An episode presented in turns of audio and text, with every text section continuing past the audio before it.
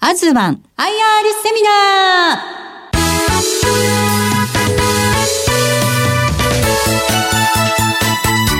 ー。この番組は証券コード7476東証一部上場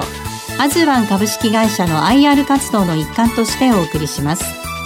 お話はアズワン株式会社広報 IR 部長臼井孝之さんです。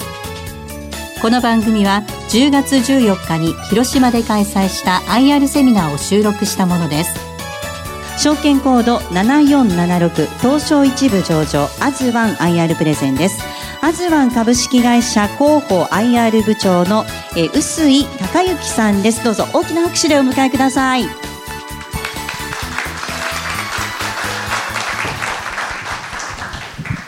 あのアズワン株式会社の臼井と申します。よろしくお願いします。アズワンというのは商社でございまして、まあ、メーカーがいて我々がいて卸としての我々がいて販売店がいてユーザーがいると。そして皆さんのような投資家株主さんがいるということでこのステークホルダー全員が心を一つにして、えー、社会の発展に尽くしていこうという思いがアズワンという名前になっております。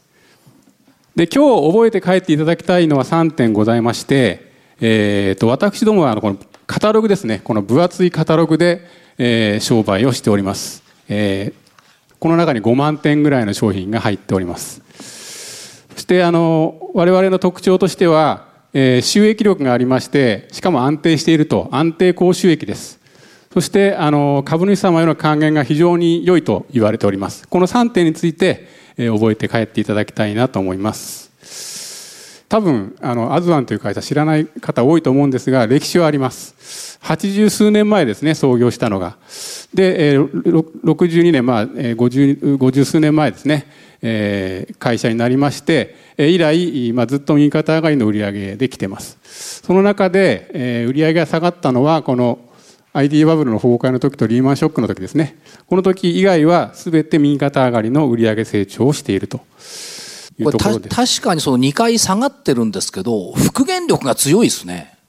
我々の仕事っていうのは研究用の資材とか病院向けなんですね。で産業向けも2割ぐらいあるんですけどもそういう意味では景気のあの波に飲まれにくいというところがあります、はい、私ども先ほど商社って申し上げましたけどもあの一般に商社っていうとまあ、例えば食品卸ですと 0. 数パーセントの営業利益率だったり、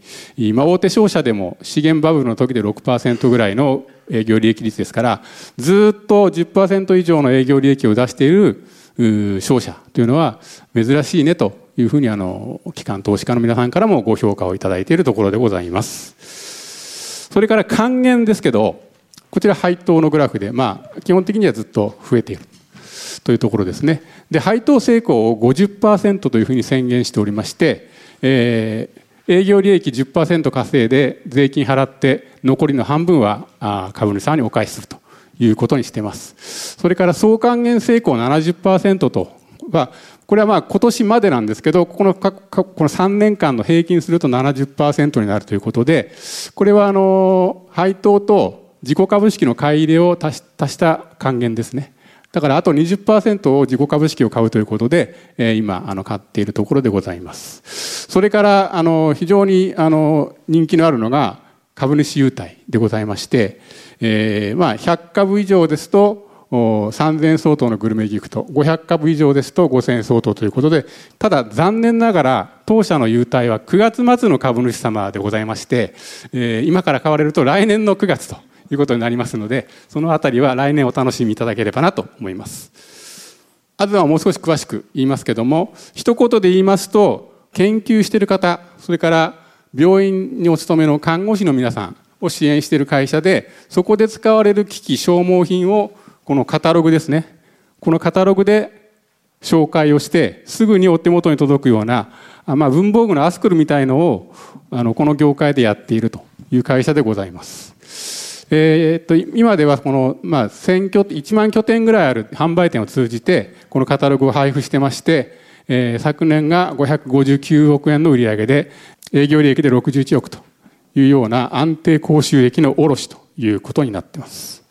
でこれは、まあ、今運用しているカタログの一覧でございます。まあ、研究用であったり病院向けであったりこれサニーフーズっていうのは食品ですね食品のあの衛生を良くするというか菌検査をすると。あの最近あの O157 とか流行ったりしてますけどもそういうものを防止するための機材が揃ってるカタログとかこちら介護施設向けのカタログとかそんなものを扱っております。で大体売上の構成がですね、えーまあ、科学機器分野と産業機器分野って分けてますけど同じ研究機器を売ってます。研究でもそれ足すと大体8割ぐらい。で病院向けが大体2割ぐらいというような構成になっております。じゃあどういうお客様でしょうかということですが、えー、まあ大学の、まあ、自然科学系の研究室ですね、まあ、今年はあのノーベル賞ちょっと取れませんでしたけども去年取った大隅先生とか iPS 細胞の山中先生なんかが代表選手として使っていただいていると。いうことになりますね。それから研究所っていうとあの理化学研究所とかのが全国に1700機関ぐらいあります。それから民間のメーカーですね。えー、まああの必ずあのどのメーカーも研究をしております。製薬メーカー、電子部品、えー、自動自動車メーカーも鉄鋼メーカーも研究してますので、そういったところで使われております。大体民需が7割、こういう幹樹が3割。そんな感じでございます。で病院向けですね。で大体20床以上で8000件ぐらい。でクリニックが10万件ぐらい全国にありまして。でこれをあの我々はあの我々が直接カタログを配って営業しているわけじゃなくて販売店を使って効率的に営業しているということです、えー、2800社のメーカーさんとお付き合いしてまして、え、カタログを作ってこちらに販売店に大体これ1冊500円ぐらいでお買い上げいただくと。まあ、あのコストはもっとかかってますけど、まあ、美貌美貌、まあ、あのただで配るとあのアンチョコに使われるので500円取ってるって感じですねこのカタログをユーザーさんにちゃんと使っていただくユーザーさんに巻いていただきましてその注文は販売店さんに入って販売店さんから我々に、まあ、大体8割近くネット注文が入ってきますと。で、えー、その注文いただいたら即日出荷して翌朝には販売店さんに届けます。でこの販売店さんっていうのはこのユーザーに対して本当に毎日のように出入りしてます。ご機嫌さんと。何かありますかってことをやっていただいているのでその営業のついでに運んでいただくと。いうふうになっています、えーまあ、この仕組みを使うことで我々国内では400人の会社です。で540億国内で売ってまして経常利益で60億と。いうことで非常に効率のいいビジネスモデルになっていると。であのじゃあなぜそんなに収益体質なんですかと。一つはあまあこれ日本全体では18兆円の研究研究費が使われてますけど、まあ、ほとんどは人件費とコンクリートでございます。えー、とはいえこれが安定的にあるということと国の予算が大体4兆円ぐらいでスタートするんですけどこれリーマンショックの時です。民間がやっぱり少し落ちるのでその分補正予算が出てあのカバーされてここへこへこみが少ないんですね。であとここアベノミクスが始まった時とかいうことで景気が悪い時は幹事が増えて景気がいい時はまあそこそこということで割と安定しているのがこのマーケットですね。それから収益の意味で言うとあの低価格志向というよりはいいものを狙っていくということでそれほどあの価格圧力もないというところがあります。それからオリジナル商品ですね。当社は商社ですけどもやっぱりあの売上の中であの大体4割弱があの当社のオリジナル、まあ、PB 商品あるいは当社が独自に海外から輸入してきた商品でございましてそれが非常に利益が高いです。あの40%とか50%とか取れる商品が多いのでそういうものが充実しているので利益も高いと。それからやっぱりお客様の支持ですね。あの値段じゃなくて、まあ、コンビニエンス体制というか本当にすぐに探せて1個でも届けてくれるというところがあの受けまして、えー、まあそのコンビニエンス体制にお金を払っていただいているというところでございます。それから安定している理由ですけどあの非常に自然にリスク分散されています。あのユーザーは本当に全ての業種にわたります。それから仕入れ先も2800社販売店も4000社ぐらいあります。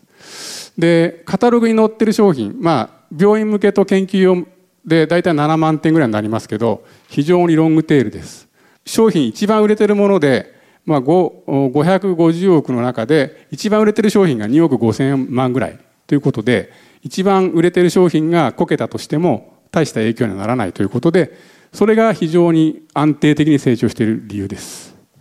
じゃあアズワンの強みを2つ言います。一つはやはりこのカタログですね、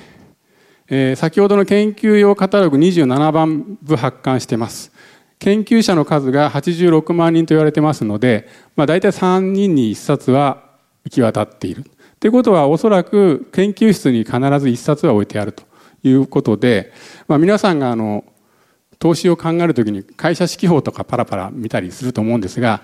そんなような形で必ず使っていただいているというのが当社のカタログでございます。でもう一つの強みは物流力ですね。えー、先ほど言いましたように今日注文いただいたら今日出荷します。ですからその確率がですね95%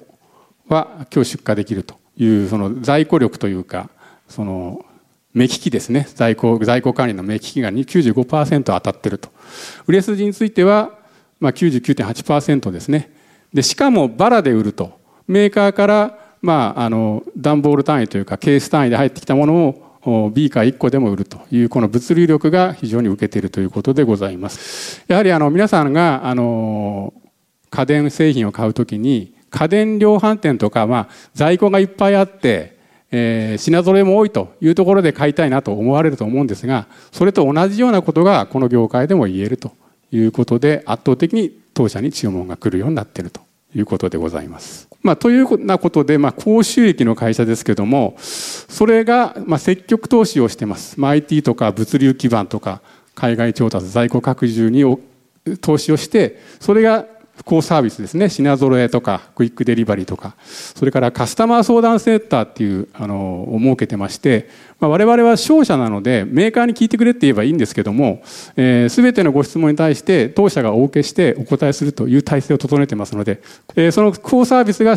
ままたシェアを高めてましてそれが高収益を生んでいくということで、まあ、この好循環が回っている会社でございます。以上が、まあ、あの当社の素の姿というかビジネスモデルですけれどもこれからどうなっていくかっていうところを中期経営計画を発表していますのでその説明をさせていただきたいと思います。中期経営計画を発表したのは2年前で、えー、15年3月期終わったところで5年計画を出しています。売上高を2020年3月期には700億円、まあ、オリンピ東京オリンピックの年ですね。で営業利益率を13%までまあ大体1割以上だったんですけど1割以上で11%ぐらいだったんですけど13%に引き上げていこうと。そのためにはまあ先ほど言ったプライベートブランドとか海外品なんかのシェアを上げていくというような活動をしていこうと。それから ROE も8%台だったのを11%に引き上げていこうと。そういう骨子の中継を出しております。で2年終わったところで、えーまあ、559億まで来たんですけど、えー、残りあと3年で、え、大体8%弱ぐらいの成長をしていくという計画になっております。大きな柱としては e コマースと海外と新規商材というものをそれぞれ伸ばしていくというふうに考えております。まず e コマースですけどもまあ、62億を110億に引き上げていくわけですけども、まあ、順調に21%ぐらいずつ増えていると。でこの中継が始まってからは23%ぐらい増えていますと。いうことで一応計画を上回ってきている形です。で当社でいう e コマースというのは、まあ、インターネット通販って書いてますけどインターネット通販会社向けの売り上げです。えー、で後でちょっと説明します。もう一つが集中購買というのは、えー、これはまあ大手企業さんと直接つないで購買に参加していくという仕組みです。でそのインターネット通販っていうのはアマゾンとかモノタロウさんとかアスクルさんとかですね、えー、いわゆる大手のインターネット通販会社に対して当社が商品を供給していくということになります。でこの方々というのは我々のディーラーとはあまりバッティングせずにですねそのディーラーさんが言って言っていない中小とか零細のお客様がどこで買っていいかわからないからインターネットで検索するとそうするとアマゾンが引っかかるということで、えー、我々が今までリーチできなかったお客様に売ってくださってると。でこの皆様にとっては我々は2800社のすごくロングテールな商品をまあ、一括でその商品を掲載させていたださせられることができるので彼らが直接この2800社と購買契約をして、えー、物流センターで在庫してってやるよりはアズワンを使った方がはるかに楽なのでお互いウィンウィンの関係で今動いていると。でこれがですね、えー、毎年今40%ぐらいで伸びているということですね、えー、お一昨年が15億ちょっとだったのが去年がまあ22、3億までいってるということで、この傾向が今も続いております。で、もう一つの集中購買というのは、こういったあの公的研究機関であったり、このようなメーカーさんがですね、直接当社とこうあの、まあ、カタログを電子化してそれをつなぐという仕組みですね。でこの売り方も毎年15%ぐらい増えていて今つながっているのは101社ぐらいあるということでございます。で、まあ、e コマース補足ですけど、あのまあ、先ほどから紙のカタログばかりの話でしたけどあの先ほども電子カタログってありましたけどあのウェブ上は170万点ぐらい今あの売買ができるようになってましてその中で一番売れてるものをカタログに載せてるという状態でありますでこのウェブもですね170万点ぐらいになってくると、まあ、皆さんもご経験あると思うんですが、まあ、あの検索をしてまあ、インターネットサイトで検索をすると、まあ、いっぱい出てきますね縦にね。で1ページ2ページ3ページ4ページ5ページといろいろ見なきゃいけないんですけどだんだん飽きてきますよね。ですけど我々は我々のサイトでは理化学機器を売ってるわけでその専門商社ですから、えー、例えばこれは低温乾燥機という装置ですけどこれであれば温度設定とか庫内寸法とか容量とか対流方式とか材質とかこういうもので選びたいっていうことが研究者がどういう目線で選ぶかっていうのを知ってますのでそういう切り口で絞り込みができるようなサイトになってます、まあ、そこがうちの強みということでございますね。で中継の2番目ですね。海外事業。25億円だったのを53億円に引き上げていこうというところでございますが今展開しようとしているのは、まあ、中国と東南アジアとヨーロッパとアメリカということになります。で中国にはですねもう10年ぐらい前から進出してまして今ようやく18億ぐらいになってきてます。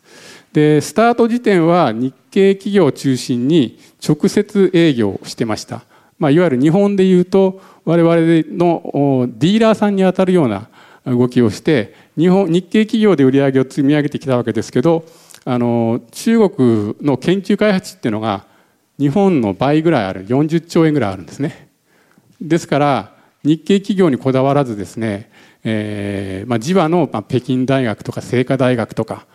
中国科学院とかですねそういったところにディーラーを通じて売っていくと。日本と同じ売り方をしようということでこの2年間構造改革をしてきました。でそれがこれから伸びていってほしいなというところでございましてこちらはまあ3年分ですが、えー、とこの赤いところは日系企業の向けの売り上げです。でこれをあまり増やさずに内視比率っていうのが、まあ、中国の大学とか研究所向けに売っていくという仕組みでこれが、まあ、2年前が21%だったら41%まで増えてきてまして、まあ、これがどんどん増えていけば計画が達成できるというような形になっております。まあ、物流センターは上海近くと北京にありますが、まあ、近い将来内陸部ですね生徒とか重慶とかそういったところも注文が増えてますので、えー、物流拠点出して、えー、中国でもクイックデリバリーができるように組んでいこうと思っております、えー、もう一つが東南アジアですけど東南アジアには、えー、割と日本の日本でお付き合いのあるディーラーさんがあの東南アジアメーカーさんの進出と一緒に進出してるんですね。えー、ですのでそのディーラーさんを支援するということで、まあ、ネット先ほど日本では170万点の理化学機器がネット上で見れますと。で買い物ができますっていうものがありますがそれを40万点絞りまして、えー、東南アジアのディーラーさんおよび現地ユーザーにこの英語のサイトを見せると。いうことをやっておりまして今までは全くそこノーケアだったんですけどもあの販売のツールができたということで今結構受けて売り上げが増えているところでございます。それからアメリカはですねこの1月に現地法人を立ち上げまして、基本的にはあのアメリカの商品を日本に輸入するというところから仕事はスタートしてるんですけども、まあ、いずれはですねクロスセル、まあ、日本からアメリカに売って日本の商品を売るという動きをしていこうということで、えー、売上に貢献していくであろうと思います。それからヨーロッパはですねこの6月に Lab Logistics Group という、まあ、ドイツにあるんですけどヨーロッパ全域の、販売店33社で出来上がっている組合卸組合ですね、まあ、共同調達をしてメーカーの商品を安く売りたいという組合がありましてそこに6月に出資をしました。でアジアで初めてですね、まあ、全てがヨーロッパにある皆さんですけどもアジアから日本アズワンが参加したということで、まあ、これも調達がすごく安くなるっていうメリットあるんですがあのこの組合自体がカタログを発刊してましてそこにアズワンの商品も載せたいというお話もありますし今度はこのヨーロッパっていうのは全く我々と手つかずでしたので営業する相手が33社もいるということで、えーまあ、販路がすごく拡大したということですね。ということでヨーロッパも増やしていくというような形で、えー、海外展開を考えております。そしてもう一つ最後のですね新規商材ですねこちらが8億円だったのを46億円にしていくというところでございますが、えーと、まずはですね理化学機器のマーケットというのが、えー、先ほど、まあ、18兆円とか20兆円って言いましたけど、まあ、そのほとんどが人件費で、まあ、機器物とか消耗品っていうのが大体1兆円ぐらいですね。それからするとうちの売り上げってまだ4%ぐらいです。ですけどまあ、あの卸でいうと30%ぐらいあるんですけど、まあ、要するにまだ手をつけてないマーケットがいっぱいあるということでございます。まあ、医療関係も同じような話ですね。流通の仕組みとしては、まあ、卸を使ってディーラーを使ってユーザーに届く場合と直接メーカーからユーザーに行くまあそれこそ1億円をするようなあの電子顕微鏡とかですねそういうものは当然使用を一緒に固めながら納品されていくので卸が介在するのはあまり少ないんですね。でディーラーさんに直接、まあ、ディーラーさんが直接メーカーとやり取りすると、まあ、在庫能力があるディーラーさんはこれをやってるわけですけども、まあ、そこをですねそのいや在庫するのはアズワンがしますよというようなことをやっていけばこれも増えると。だから取り扱ってない取り扱ってない商品をどんどん増やしていくことであのアズワンが増えると。アズワンが増えていくと卸が増えていくというそういう構図になっているわけでございます。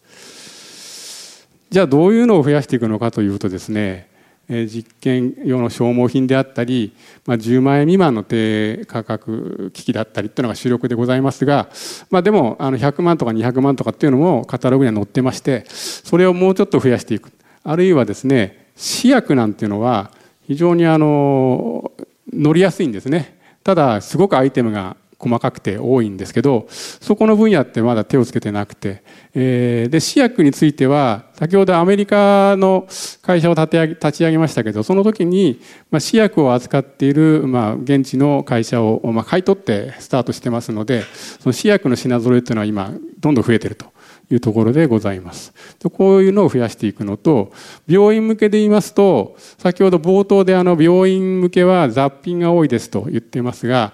医療機器っていうのはその薬薬機法というか昔でいう薬事法上のですねいろんな管理が必要なので我々面倒くさくて手をつけてなかったんですけどそれは面倒くさいっていうのはその薬剤師を配置しなきゃいけないとかですねそのトレーサビリティをずっと追っていかなきゃいけないとかリコールする時はきちんとやんなきゃいけないってそういう体制が必要だったんですけどそれを避けて通ってたんですが体制を作りました体制を作ったので、まあ、医療機器もどんどんあの当社がメーカーポジションでやっていくということを考えておりましてこれも広げていくというところでございます。まあ、新規商材物販でいうと先ほど言った医療機器ですねこれパルスオキシメーターって言ってあの病院であの入院とかするとあのこの指先にあの挟んでなんか酸素濃度かなんか測るのをやらされたことがあるかもしれませんけどそういうパルスオキシメーターなんかは当社が作ってですね売って非常に今売れてます。えー、それから試薬も始めてますし、まあ、介護向けの介護施設向けのマーケットということでカタログも出したりして新しい物販を始めてます。でこれをやりながらですねあの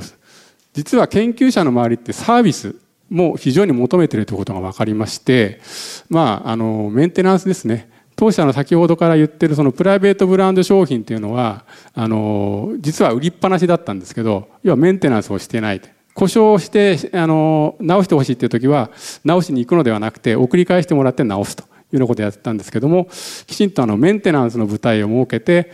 まあ、都度定期点検をしながらで故障したらちゃんと直すというようなメーカーポジションとしてのメンテナンスを商売にしていこうと。それから、まあ、構成サービスっていうのがありましてまあ、例えば測りですね。ヘルスメーターとかっていうのはそれほどまあ一般ですので精度がいらないんですけどもヘルスメーターの